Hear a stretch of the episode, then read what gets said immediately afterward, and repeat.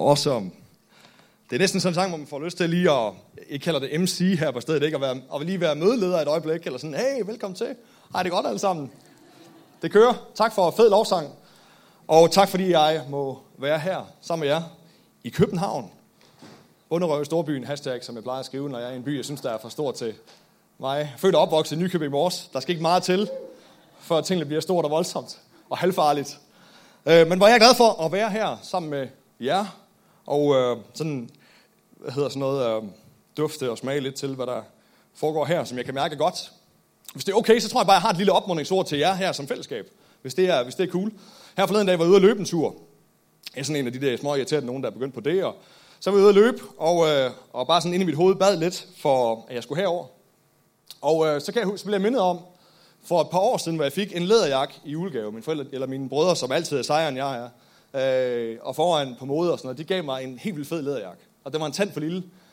Og øh, så gik jeg ned i Jack Jones, fordi jeg købte den.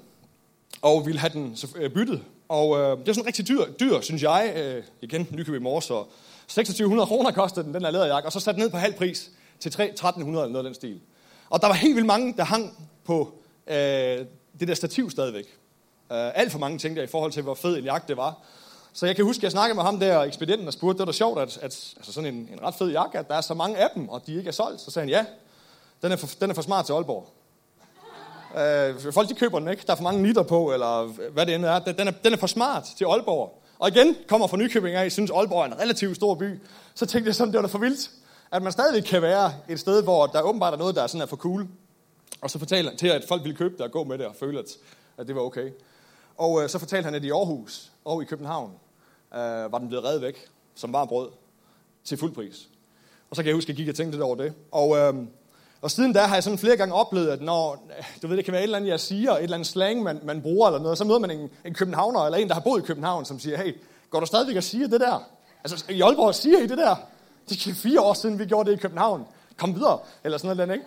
Men da jeg ude og løb forleden dag, blev bare mindet om det der. Og øh, så tror jeg bare, jeg skal sige til jer her som fællesskab, og det kan være, at der er nogen af jer, der ikke er vant til at komme her, eller måske ikke øh, øh, hører til sådan fast her, så bare tag det øh, alligevel, eller bare lige sidde og slappe af lidt. Men til jer, som er vant til at være her, jeg tror, Gud er i gang med at gøre et eller andet på det her sted, som øh, kommer til at brede sig ud til andre dele af det her land. Gud han kommer til at give jer nogle nøgler på nogle helt bestemte områder, øh, som der er rigtig mange af os andre derude, som er fire år bagefter, som har brug for. Og øh, go for it. Jeg har bare lyst til at sige, at vi hæpper på jer. Der hvor jeg sidder i Aalborg, lige nu sidder jeg så i Herning, hæpper på jer, tror på, at Gud kommer til at gøre store ting her. Og der er nogle nøgler, som er lagt hen til jer, og som jeg tror, han allerede er i gang med at give jer, som vi andre kommer til at nyde helt vildt godt af, når I får hul på det. Så tag imod det, eller lad være. Det er sådan med profetisk ord, hvis ikke du er klar over det, det er, når Gud han nogle gange taler til et menneske, og så ind til nogle andre eller et andet menneske. Det er ret simpelt, det tror vi på, også i det her hus, at han kan. Er I friske, venner? Fedt. Det er jo svært, når man har sådan en som Ilo, der giver den så meget gas. Jeg tænkte, hvordan skal jeg hoppe hver gang jeg siger, hey, Jesus elsker dig. Woo! For at få noget lignende energi ind i. Men øh, jeg skal gøre mit bedste. Jeg skal tale et budskab til jer i dag, der hedder Den, der lærer sidst. Og øh, skal nok prøve at lade være med at gøre det alt for langt. Og det første, vi skal læse skriftsted her, fra Ordsprungens bog, kapitel 24, vers 15 til 16, hvor der står sådan her. At du skal ikke på uretfærdig vis lure. Prøv at se lure. Det fedeste ord. Jeg ved ikke, om I stadig bruger det herovre, eller om I også er gået væk fra det. Du skal ikke på et uretfærdigvis, uh, uretfærdigvis lure på den retfærdiges bolig. Og du skal ikke øve vold mod hans hjem. For den retfærdige kan falde syv gange og rejse sig igen. Men uretfærdige snubler og falder i ulykke. Hvis du tit sidder i det her hus, så er det sikkert, fordi du er retfærdig. På den engelske, der står der, at dem, som elsker Gud. Hvis du elsker Gud, så kan du falde syv gange og rejse dig igen. Der er ret mange andre gange i Bibelen, hvor Jesus han selv bruger tallet syv, og så, gang, eller nogle af hans disciple bruger tallet syv, og så ganger Jesus det typisk op til, siger 7 gange 7 eller 7 gange 77, fordi det betyder, at du kan falde uendeligt mange gange, og så kan du rejse dig igen. Og øh, det her, det skal vi tale lidt om i dag. Den, der læser sidst. Manden, som har skrevet det her, han hedder Salomon. Og i det her kapitel her, kapitel 24, har han flere gange skrevet omkring et hjem, begrebet hjem og bolig. Og omkring, hvordan en klog mand bygger sit hus med visdom og med klugt og med kraft. Og når man læser, så tænker man, det kan godt være, at han har været tømrer eller sådan, du ved, bygningskonstruktør. På det tidspunkt, da han skriver det, faktisk ville vise folk, hvordan man bygger et hus. Jeg er ret sikker på, at når vi sidder i dag i 2019, når vi skal læse det, så handler det om livet. Hjemmet og boligen i det her kapitel er vores liv. Og jeg ved ikke, om I lagde mærke til det her, når man læste verset, at det rummer både en advarsel og en opmuntring. Der er en advarsel om, hvad der sker med dig, hvis du prøver på noget helt bestemt. Og så er der også en lille forsikring, eller sådan en lille skråstreg opmundring midt i det hele til dem, som det måske må gå ud over. Og generelt så tænker jeg, at hvis det her det er sandt, at det handler omkring livet, så er det måske meget passende i virkeligheden, at der både er en advarsel og en opmundring. Altså noget negativt og noget positivt. Livet er en gave, som vi typisk siger. Os, der tror på Gud, tænker jo, hey, det er en gave. Det er det vildeste, vi elsker Gud, og han gør alting godt og alting nyt. Og det, det tror vi på. Vi tror på, at Gud han skabte os til at gå på den her jord og leve godt og være i fred med ham og med hinanden. Og rigtig mange gange, så er det bare det stik modsatte. Nogle gange, så er det bare overhovedet ikke det, vi oplever. Og jeg ved ikke med jer. Øh, tidligere i mit liv, måden jeg kom til tro på, var fordi der var nogen, der lovede mig, at hvis jeg tog imod Jesus, så gik alt godt. Og tænkte, jeg, hey, den deal, den tager jeg. Det lyder udmærket. Det er det bedste, jeg har fået indtil nu. Jeg voksede op i en kristen, øh, sådan en kristen tro, men havde nogle år væk, og så på et tidspunkt så hørte jeg nogen, der havde det der lidt, for mig lidt nye budskab omkring, at alt kunne blive godt. Og øh, den hoppede jeg på. Siden da har jeg bare fundet ud af, at sådan er det ikke altid. Nogle gange er det det fuldstændig følelse som, det er det stik modsatte. Jeg tror, der er en grund til, at vi har sunget rigtig meget i dag omkring at stå fast i svære tider, omkring fred midt i storm og tur gå på vand, som man selvfølgelig ikke kan, men alligevel tur at gøre det, fordi nogle gange er det det, med liv, det som livet med Jesus er, at gå på noget, man ikke kan gå på, og gøre noget, man ikke kan gøre. Og øhm, jeg har sådan en svigermor, som er, hun er det mest positive menneske. En kvindelig udgave af Ulla Henriksen. Og så, ja, hun er så bare ikke til det modsatte køn, men ellers sådan en, en kvindelig udgave af Ulla Henriksen. Altid glad, altid ovenpå, altid en god, sådan, der er altid en god vinkel på alting. Selv når en ko falder ned, hun er landmand. Selv når en ko falder ned, du ved, i en brønd, eller jeg ved ikke godt, hvad landmand er. Eller, det er København, ikke? Altså, nå, det er jo fire år siden, I var der sidst. Nej, øh, du ved, altid en positiv vinkel på alting. Livet, som hun siger, er en gave. Hun er midtjyde. Derude, hvor de ikke har det, og død. Gud, som de siger. Og øhm, hun kan altid finde en gave i alting, og tror virkelig på, at livet er en gave, og det er super opmuntrende at være sammen med. Og hun er en, du ved, en kristen, og tror på Gud, og tror på det her, som vi tror på. Men nogle gange så er livet hårdt, og det har vi det lidt sværere med. Anerkende har vi det i hvert fald nogle gange svært med, og du ved, som kristne har vi nærmest, eller os, der tror, jo nærmest, du ved, op, tænker jeg, dem, der har opfundet facadebegrebet. Altså, det er at have, et, det er at have en facade. Det, vi, vi, vi er den eneste klub i verden, hvor det, det handler om, det er, at vi er her, fordi vi ikke kan finde ud af det. Men vi er samtidig den eneste klub i verden, der hele tiden går rundt og prøver at få alle til at finde ud, tro, at vi kan. True? Der havde jeg måske, der kendte jeg en for nogle år siden, som var hollandsk sydafrikaner, eller omvendt sydafrikansk hollander som altid sagde, hun hed Yolanda, hun sagde, Silas, life is tough, and then you die. Og så hver gang jeg brokker mig over et eller andet, eller som jeg gjorde meget der som 19 år. Silas, livet det er hårdt, og så dør du. Og, øh, og nogle gange så tror jeg rent faktisk, måske det er mere rigtigt end det første. I hvert fald sådan rent det, vi oplever. Og øh, for os i hvert fald, som har taget imod Jesus som herre og elsker ham, så er vi rent faktisk blevet lovet, at det er sådan, der. Det er jo ikke en del af det, jeg fik at vide der for 10 år siden, men det er det, vi er blevet lovet. Johannes 16, 33. I den her verden har I trængsler, sagde Jesus til hans disciple. Dem, som gik sammen med ham. Du ved, ham der, som kalder sig selv de gode nyheder.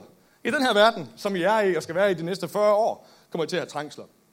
På engelsk står det næsten endnu bedre. In this world, you will have trouble. I den her verden kommer I til at få problemer. Og man kan næsten sige, men jeg står, Jesus, jeg er jo sammen med dig. Hvorfor? Kan du ikke bare fjerne det? Kan du ikke bare få det til at gå væk? Du kan jo alt.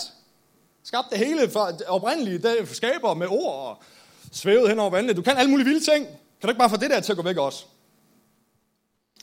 Og jeg tror ikke, at Jesus, han, når jeg sådan læste det her for nylig og tænkte, jeg ved, hvor han egentlig sagde det til dem. Så tænker jeg, at han måske bare troede på det der sådan gode, sunde begreb omkring sådan en forventningsafstemning. Hvor mange ved, at skuffede følelser, de kommer altid på baggrund af du ved, ikke indfriede forventninger. Når vi troede noget andet, eller håbede noget andet, eller måske havde fået indtryk af noget andet, som så ikke blev. Og Jesus han vil bare lige sætte, du ved, sætte det straight her. I den her verden, der kommer I til at have problemer. Så han vil gerne sikre sig, at vi forventede det. At vi vidste, hvad der venter foran. At livet fra nogle gange, eller fra tid til anden, kommer til at slå, slå os ned i jorden. Derfor er det godt, at du har skrevet sådan en sang, som du har. We got the power. At livet det kommer til at lære af os. Og nogle af jer sidder måske med situationer, hvor der I selv har sygdom i kroppen, som I ikke kan forstå, eller familie, der har, det har vi lige nu. Eller ting, som bare overhovedet ikke er lykkedes, som det skulle være. De bedste intentioner fra din side af, og alligevel, så lykkes det bare ikke. Eller familiemedlemmer, der dør for tidligt. Økonomi, der bare ikke spiller. You name it. Måske endda bare din egen søn, som du bare ikke kan slippe af med. Og tilbage til kong Salomon, som skrev det der vers, som vi læste helt til at starte med. Så synes jeg, det er vildt fedt, og jeg sådan tænkte over det, da jeg læste det. Hvorfor han formulerede det som sådan en trussel. Jeg ved, hvem det var, han skrev det til. Du skal ikke, du ved, på den uretfærdige måde, jeg ved ikke, hvordan man gør det, retfærdigt, lure på den retfærdige bolig, og prøver på at gøre vold mod hans hjem. Det er som om, han taler til en eller anden. Og øh, jeg ved ikke, om der har været en person på det tidspunkt, hvor han har siddet i en eller anden case, hvor han skulle prøve at du ved, maile mellem nogen og sige, hey, jeg ved godt, hvad du tænker på, don't do it, og troede ham lidt med, at hvis du gør det der, ham derovre kan du ikke slå, fordi han kan rejse op uendelig mange gange, og dig, du skal kun falde en gang, så, så er du færdig. Øhm, og måske er det bare i virkeligheden, når vi læser det i dag, på samme måde som han taler omkring bolig, er det bare selve livet, han taler omkring. Du skal, dig der er liv, ikke prøve på at gøre vold mod dem, som elsker Gud. Fordi jeg tror nogle gange, at livet det berøver os noget, som rent faktisk retmæssigt er vores. Og nogen som tænker over, hvorfor vi overhovedet udvikler medicin mod sygdommen. Vi ved godt, det er unaturligt. Det er som om, vi på en eller anden måde bare ved, at sygdommen burde ikke være der. Nogle gange, når vi er ensomme, så er det som om, der er også en eller anden mekanisme inde i, der ved, at det her det er ikke naturligt for mig at have det sådan her. Det burde være anderledes. Der er sådan helt vildt mange ting i vores liv, som vi prøver på sådan at bekæmpe, eller prøver på at lave om på. Fordi jeg tror dybest set, at det er sådan en slags åndelige fantomsmerter. Vi bliver skabt til noget andet. Og uanset om du tror på det eller ej, så søger du stadigvæk efter det der, den der arm, som du ikke kan mærke, der, du, ved, der, du, kan, du kan mærke, den er forsvundet, du har ondt i den. Vi ved, hvad fantomsmerter er. Man kan have ondt i en læme, der, der er blevet skåret af, eller er blevet røget af en ulykke, og så kan man stadigvæk hjernen sende impulser ud i den stadigvæk, og du mærker det stadigvæk. Det er dig og mig. Fordi noget bliver røget fra os. Så når du har sygdom, så er der noget, der berøver dit liv. Når synd ødelægger dit liv, så er der noget, der berøver dig. Og så omtaler han jo livet ved hjælp af billedet af en bolig. Og for mig i hvert fald er bolig det der sted, hvor man trækker sig tilbage, hvor man slapper af og sænker paraderne. Du har en hel verden derude, hvor der er så mange ting, man skal forholde sig hele tiden. Og sådan, men når du kommer ind i boligen, så kan man slappe af. Så er svigermor der ikke. Så, så kan man trække vejret og være fuldstændig sig selv. Og paraderne nede, det er et fredssted. Det er et sted, som vi selv får lov til at udsmykke. Det er vores sted. Boligen, hjemmet, det, det, det er dit sted. Der, hvor alt er, som du synes, det skal være. Og det er billedet på vores liv. Og Salomon, han ved, at der er nogen, det er jo helt tydeligt, at han ved, at der er nogen i godsøjen, der lurer på vores liv. For at ødelægge den her fred. For at gøre vold på boligen, på dit liv. Og øh, jeg tænker på, om det er det samme, som Jesus han taler om, om ikke det er den samme person, som Jesus taler om, da han siger, at tyven kun kommer, eller djævlen, som vi kalder ham i gamle dage, og som han jo stadig hedder, kommer for at stjæle, slagte og ødelægge. Kommer at stjæle, slagte og ødelægge hvad? Dig. Dit liv. For at berøve dig det, du skulle have haft. Og for at berøve dig det, som er dit. Som bare er en anden måde at sige på i virkeligheden, at han lurer på vores bolig for at gøre vold mod det. Han vil skabe kaos i vores til, tilværelse og forsøge os at få det til at falde. Og så tror jeg, at Salomon han havde en hemmelighed her, når han skriver i den der truende, løfte pegefinger måde, hvor han siger, du skal ikke. Så om han siger, våg, lige prøv, prøv at gøre det der. Prøv bare at ødelægge noget for en af dem, som elsker mig. De er ligesom de der, du ved, de der dukker, man kan sparke ned, så kommer de op igen. Dung. Du ved, de kan falde syv gange. De kan sikkert også falde syv gange, 77 gange. De kommer lige tilbage op i ansigtet på dig igen. Så han advarer de her fredsforstyrrere om, at det kan blive fatalt og forstyrre dem. Og jeg ved ikke, om jeg maler det ordentligt, men når jeg læser det, så genkender jeg sådan hele evangeliet fra start til slut i det. At mennesket blev skabt i fred. Første kapitel i, i bogen, i Bibelen. Skabt i fred. Der var ikke noget, der, der manglede ingenting. Gud gik sammen med os hver dag, når det blev svalt, og han syntes, det ikke var så varmt mere, så kom han ned og gik sammen med mennesket. Og så var der den her slange, som kom for at ødelægge det, som de havde. Øve ondt mod deres bolig. Og så lod mennesket lokke sig i en fælde og faldt. Og det har vi så alle sammen gjort lige siden. Langt mere end syv gange. Men så var der det der med, at Jesus han kom i dag. Og derfor så kan vi to, eller vi, falde. Vi kan falde. Vi kan falde, og vi kan falde. Og vi kan falde, og så kan vi rejse os igen hver evig eneste gang. Og hvad så med fjenden? Ja, jeg er ikke ekspert på området, men der er sådan en hel masse skrifter i Bibelen, der taler omkring, at han får, som han har fortjent på et tidspunkt. Han kommer til at falde den der ene gang, hvor man ikke rejser sig op igen. Og så er der dig og mig, til gengæld, som får den gode ende af den der aftale, der netop hedder, at lige meget hvor mange gange du prøver, men ikke kan, så kan du rejse dig igen. Lige meget hvor mange gange, at der er noget, der får fat i dig med sygdom, og du tænker, jeg ved ikke, hvad jeg skal gøre med det, så er der kraft til, at du kan rejse dig igen. Jeg er helt overbevist om, at det er der i dag. Der er en grund til, at Joel han også nævner det. Det er ikke mere end to måneder siden, jeg bad for en gammel dame op i vores egen kirke. En super dejlig gammel dame, som altid sidder nede bagved og beder for os alle sammen, os der er yngre. Hun er mega awesome. Og jeg fik sådan et kundskabsord en dag, jeg stod heroppe og sagde, der er nogen her, som kommer til at blive helbredt lige nu. Og hun skulle, under, hun skulle undersøges for noget forkalkninger rundt om sit hjerte to dage efter om tirsdagen. Det, det var en søndag. Og jeg delte det, og så fik vi nogle folk til at bede. Og så kommer hun og fortæller her i sidste uge, at hun gik til undersøgelse om tirsdagen, og det var væk. Det er, når, det er når Gud han giver kraft til at rejse sig igen. Det kan også være, at du sidder herinde og ikke kan få din skole til at fungere, eller relationerne er gået i stykker, eller livet generelt bare har stjålet noget fra dig. Så kan du få lov til at rejse dig igen. Og der består de gode nyheder. Det er nemlig, at i den her verden har vi trængsler, men i den her verden har vi også ham. At dem, som elsker ham, kan rejse sig syv gange. Lige direkte op i ansigtet på det, som prøver på at få fat i dig. Bum, med alle. Så selv når du falder, kan du rejse dig igen. Selv forskyldt eller uforskyldt. Selv når det er ham, der lurer på din bolig og stjæler noget, og når du inviterer ham ind. Der er ingenting i den her verden, som er for voldsomt, for ugudeligt eller for dumt, til at Gud han, kan, han vil hjælpe dig med at rejse dig igen. Og sådan en som mig har rigtig meget brug for det. Fordi det sejler i livet. Mit, det lyder næsten norsk, det sejler i livet. Mit.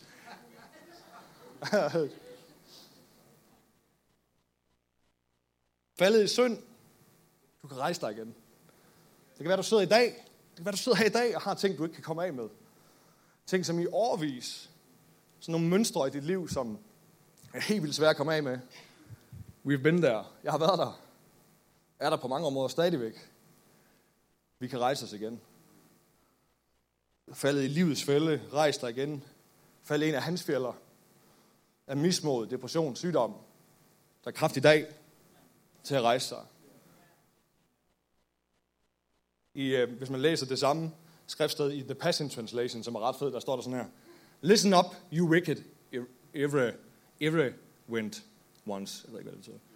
Irreverent ones. Det ved vi danskere med en kartoffel i munden. Don't harass the lovers of God and don't invade their resting place.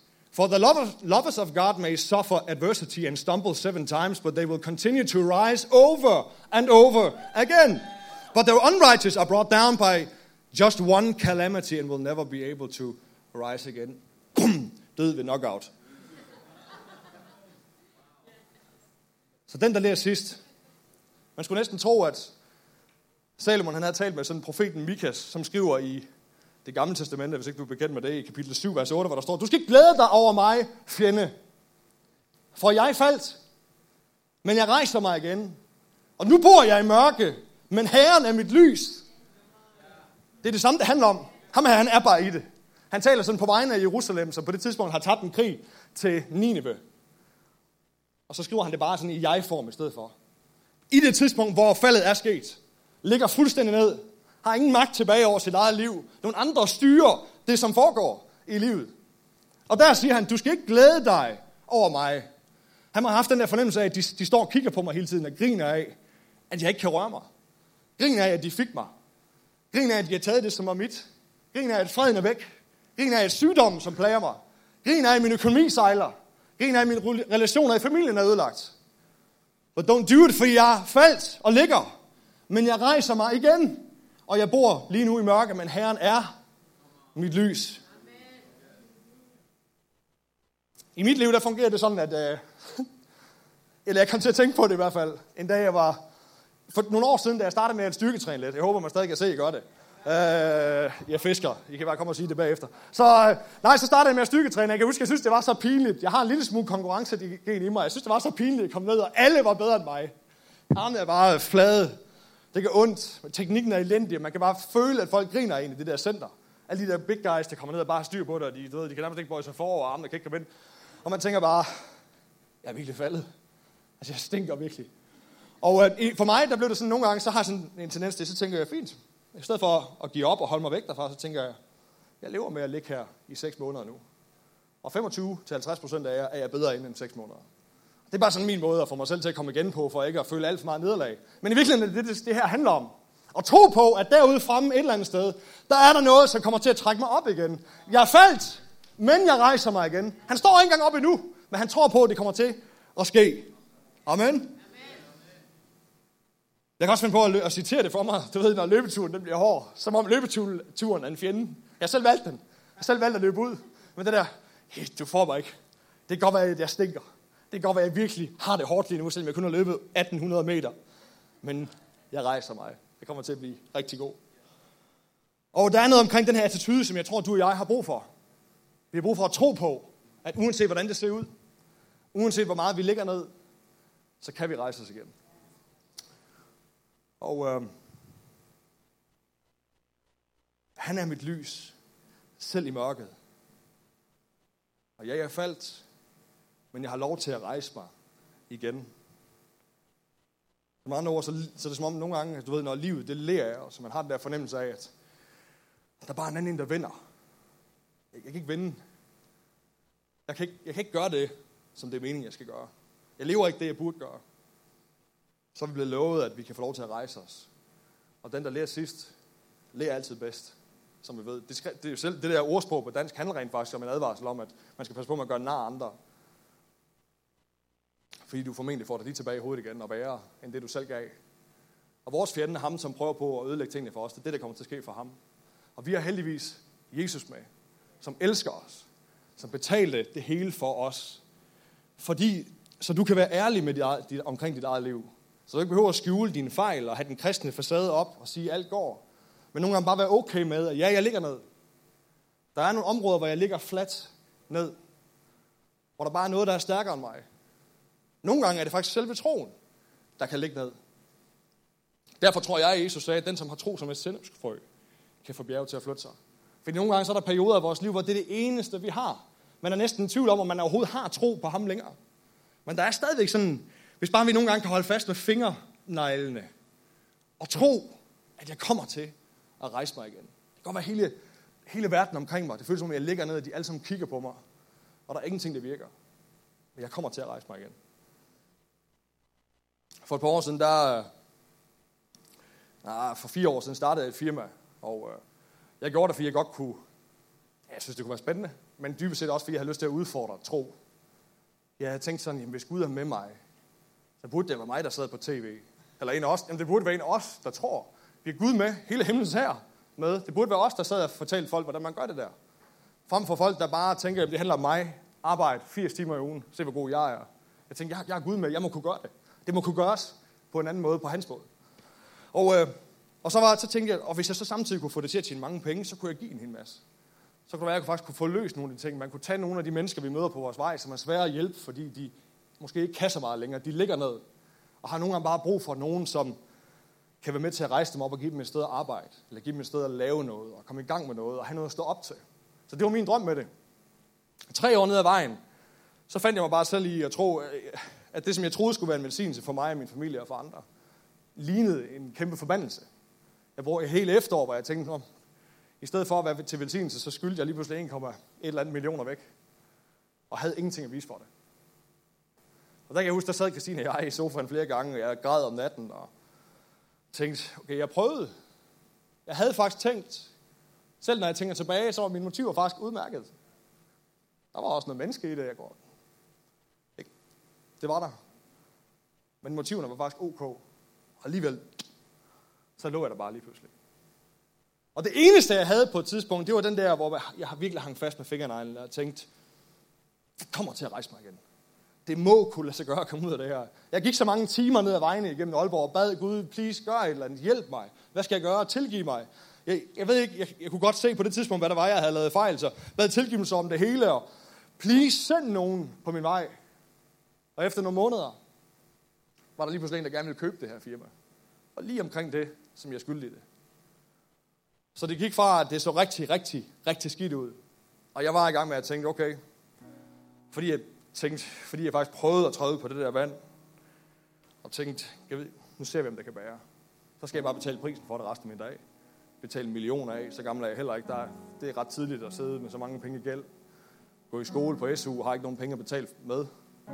Men alligevel, så tror jeg, at bare fordi jeg havde den der lille sendumsfrø, der holdt fast i, hvis jeg holder, hvis jeg holder fast og ikke giver slip, bliver ved med at bede, bliver ved med at spørge ham, bliver ved med at tro på, at ja, jeg er faldt, men jeg rejser mig igen.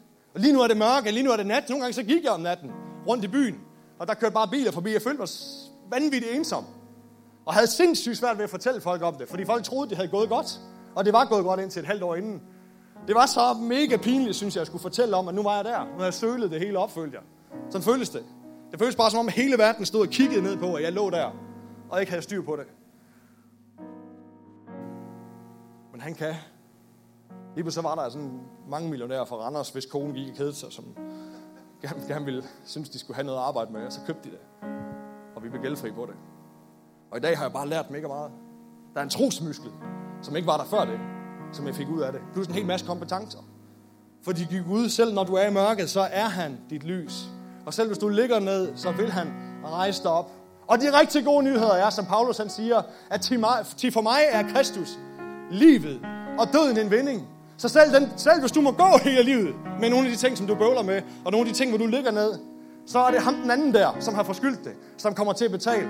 Hvis du bare holder fast i ham, så får du lov til i en evighed at være sammen med ham. Igen, lad os lige tage en enkelt mere her. Det, det her Mikas vers står sådan her i The Message. Det lyder sindssygt fedt, det her. Don't enemy crow over me. I'm down, but I'm not out. Det fedt, ikke? I'm down, but I'm not out. I'm sitting in the dark right now, but God is my light. I can take God's punishing rage. I deserve it because I sinned, but it's not forever. He's on my side and he's going and he, he is going to get me out of this. He'll turn on the light and show me his ways. I'll see the whole picture and how right he is. And my enemy will see it too and be discredited. Yes, disgraced. This enemy who kept taunting. So where is this God of yours? Det er sådan, man har det hver eneste gang. Hver eneste gang, man ligger der, så føles det som om, der er nogen, der spørger dig. Er han med? Eller var det bare noget, du selv fandt på? Var det bare din egen idé? I'm going to see it with these, my own eyes. Og det er godt. Når du har set det med dine, øjne, dine egne øjne, så er der ikke noget, der kan tage det fra dig kender måske historien med ham der, som blev helbredt, ham den blinde, og de kommer op bagefter og spørger ham, hey, hvad var det, der skete? Og du ved, alle mulige kritiske spørgsmål omkring ham, og det eneste, han siger, det er, hey, hey, hey, jeg har ikke alle svarene, jeg kan ikke alt muligt. Jeg ved bare, jeg sad over på den vej der. Jeg kunne ikke se noget med mine øjne. Men så kom Jesus. Det kalder de ham i hvert fald. Og nu kan jeg se. Sådan er det nogle gange, når man har lagt, når du har lagt der, og du bliver rejst op igen, så er der noget, man aldrig nogensinde kan tage fra dig. Den der muskel, der lige bliver trænet der, er der ingen, der kan tage. Fordi du ved, at du ved, at hvis ikke det var for ham, så havde jeg stadig lagt der. Fordi du ved, at du ved, at jeg trådte ud, og ja, jeg fejlede, eller jeg prøvede, men det gik ikke særlig godt, eller jeg, tror, jeg troede på ham, og så slog det mig lige tilbage i skallen. Men når han så rejser dig op igen, og tager dig igennem, så er det hele værd, så får du lov til at se det med dine egne to øjne. My enemy disgraced, trash in the gutter. Sådan rimelig violent. Min fjende smadrer ned i rendestenen. Og jeg har bare lyst til nu, at vi skal bede sammen. For jeg tror på, at Gud han vil øh, forløse ny tro ind i svære situationer. Giv dig det der ekstra skub, der gør, at du kan holde fast. Så du ikke slipper det der sindopsfrø. Og lige holder fast med neglene lige et stykke tid mere. Fordi han er på vej. Selvom du ligger ned, så rejser han dig op igen. Den tro skal vi bede om. Vi skal bede om udholdenhed i den der ventetid, indtil Gud han gør det, han har lovet dig at gøre. Der er helt sikkert nogen af jer, der sidder her nu, som har nogle ting, Gud har lovet dig, Profetisk ord, du har fået, løfter, som han har givet dig, når du har siddet og læst, ting, du kan se for dig, drømme, som bare har taget alt for lang tid, synes du. Der skal vi bede om, at Gud vil give udholdenhed til at holde fast. Og så skal vi bede helt konkret om kraft til at rejse sig. De steder, hvor det er dig, der skal rejse dig. De steder, hvor du selv har lagt dig. De steder, hvor synd måske har taget glæden af dit liv. Der, hvor der er mismod, der kravler ind. Kraft til at rejse sig. Kan vi bare rejse os op alle sammen? Og øh, hvis det er dig, som har brug for ny tro ind i en helt konkret, svær situation, så bare læg dit hånd på hjertet. Og det samme, hvis det er udholdenhed i ventetid, indtil, det, indtil du ser det, Gud har lovet dig. Dig, som har et løfte over dit liv, som du venter på, ikke har set det nu, og synes, det trækker ud, og har svært ved at holde fast. Det samme hånd på hjertet, du ved, hvis det er dig. Og det er okay, hvis man gør det ved flere ting. Og så bare kraft til at rejse sig. Hvis du ved, at der er noget, du har brug for at komme af med i dit liv. Noget, som ødelægger, som er inde i dig. Synd, forkerte tanker, svære tanker, mørke. Skal vi bede om, at Gud han bliver lys i dag? Skal vi gøre det? Så far i Jesu navn, så beder dig Gud om, at du vil komme med din kraft på det her sted. Tak der, hvor to eller tre er forsamlet i dit navn, der er du midt i blandt os. Og alle steder, hvor du går, så sker der mirakler. Alle steder, hvor du går, der løfter du folks liv op. Alle steder, hvor du går, der vender du folks liv, vælger folks skæbne her. Jeg beder dig om, at den her dag i dag, for alle her, som mærker det her behov, mærker en af de her tre ting, ny kraft eller udholdenhed, eller ny tro, Gud, jeg beder dig om at du vil forløse det lige nu, i Jesu Kristi navn.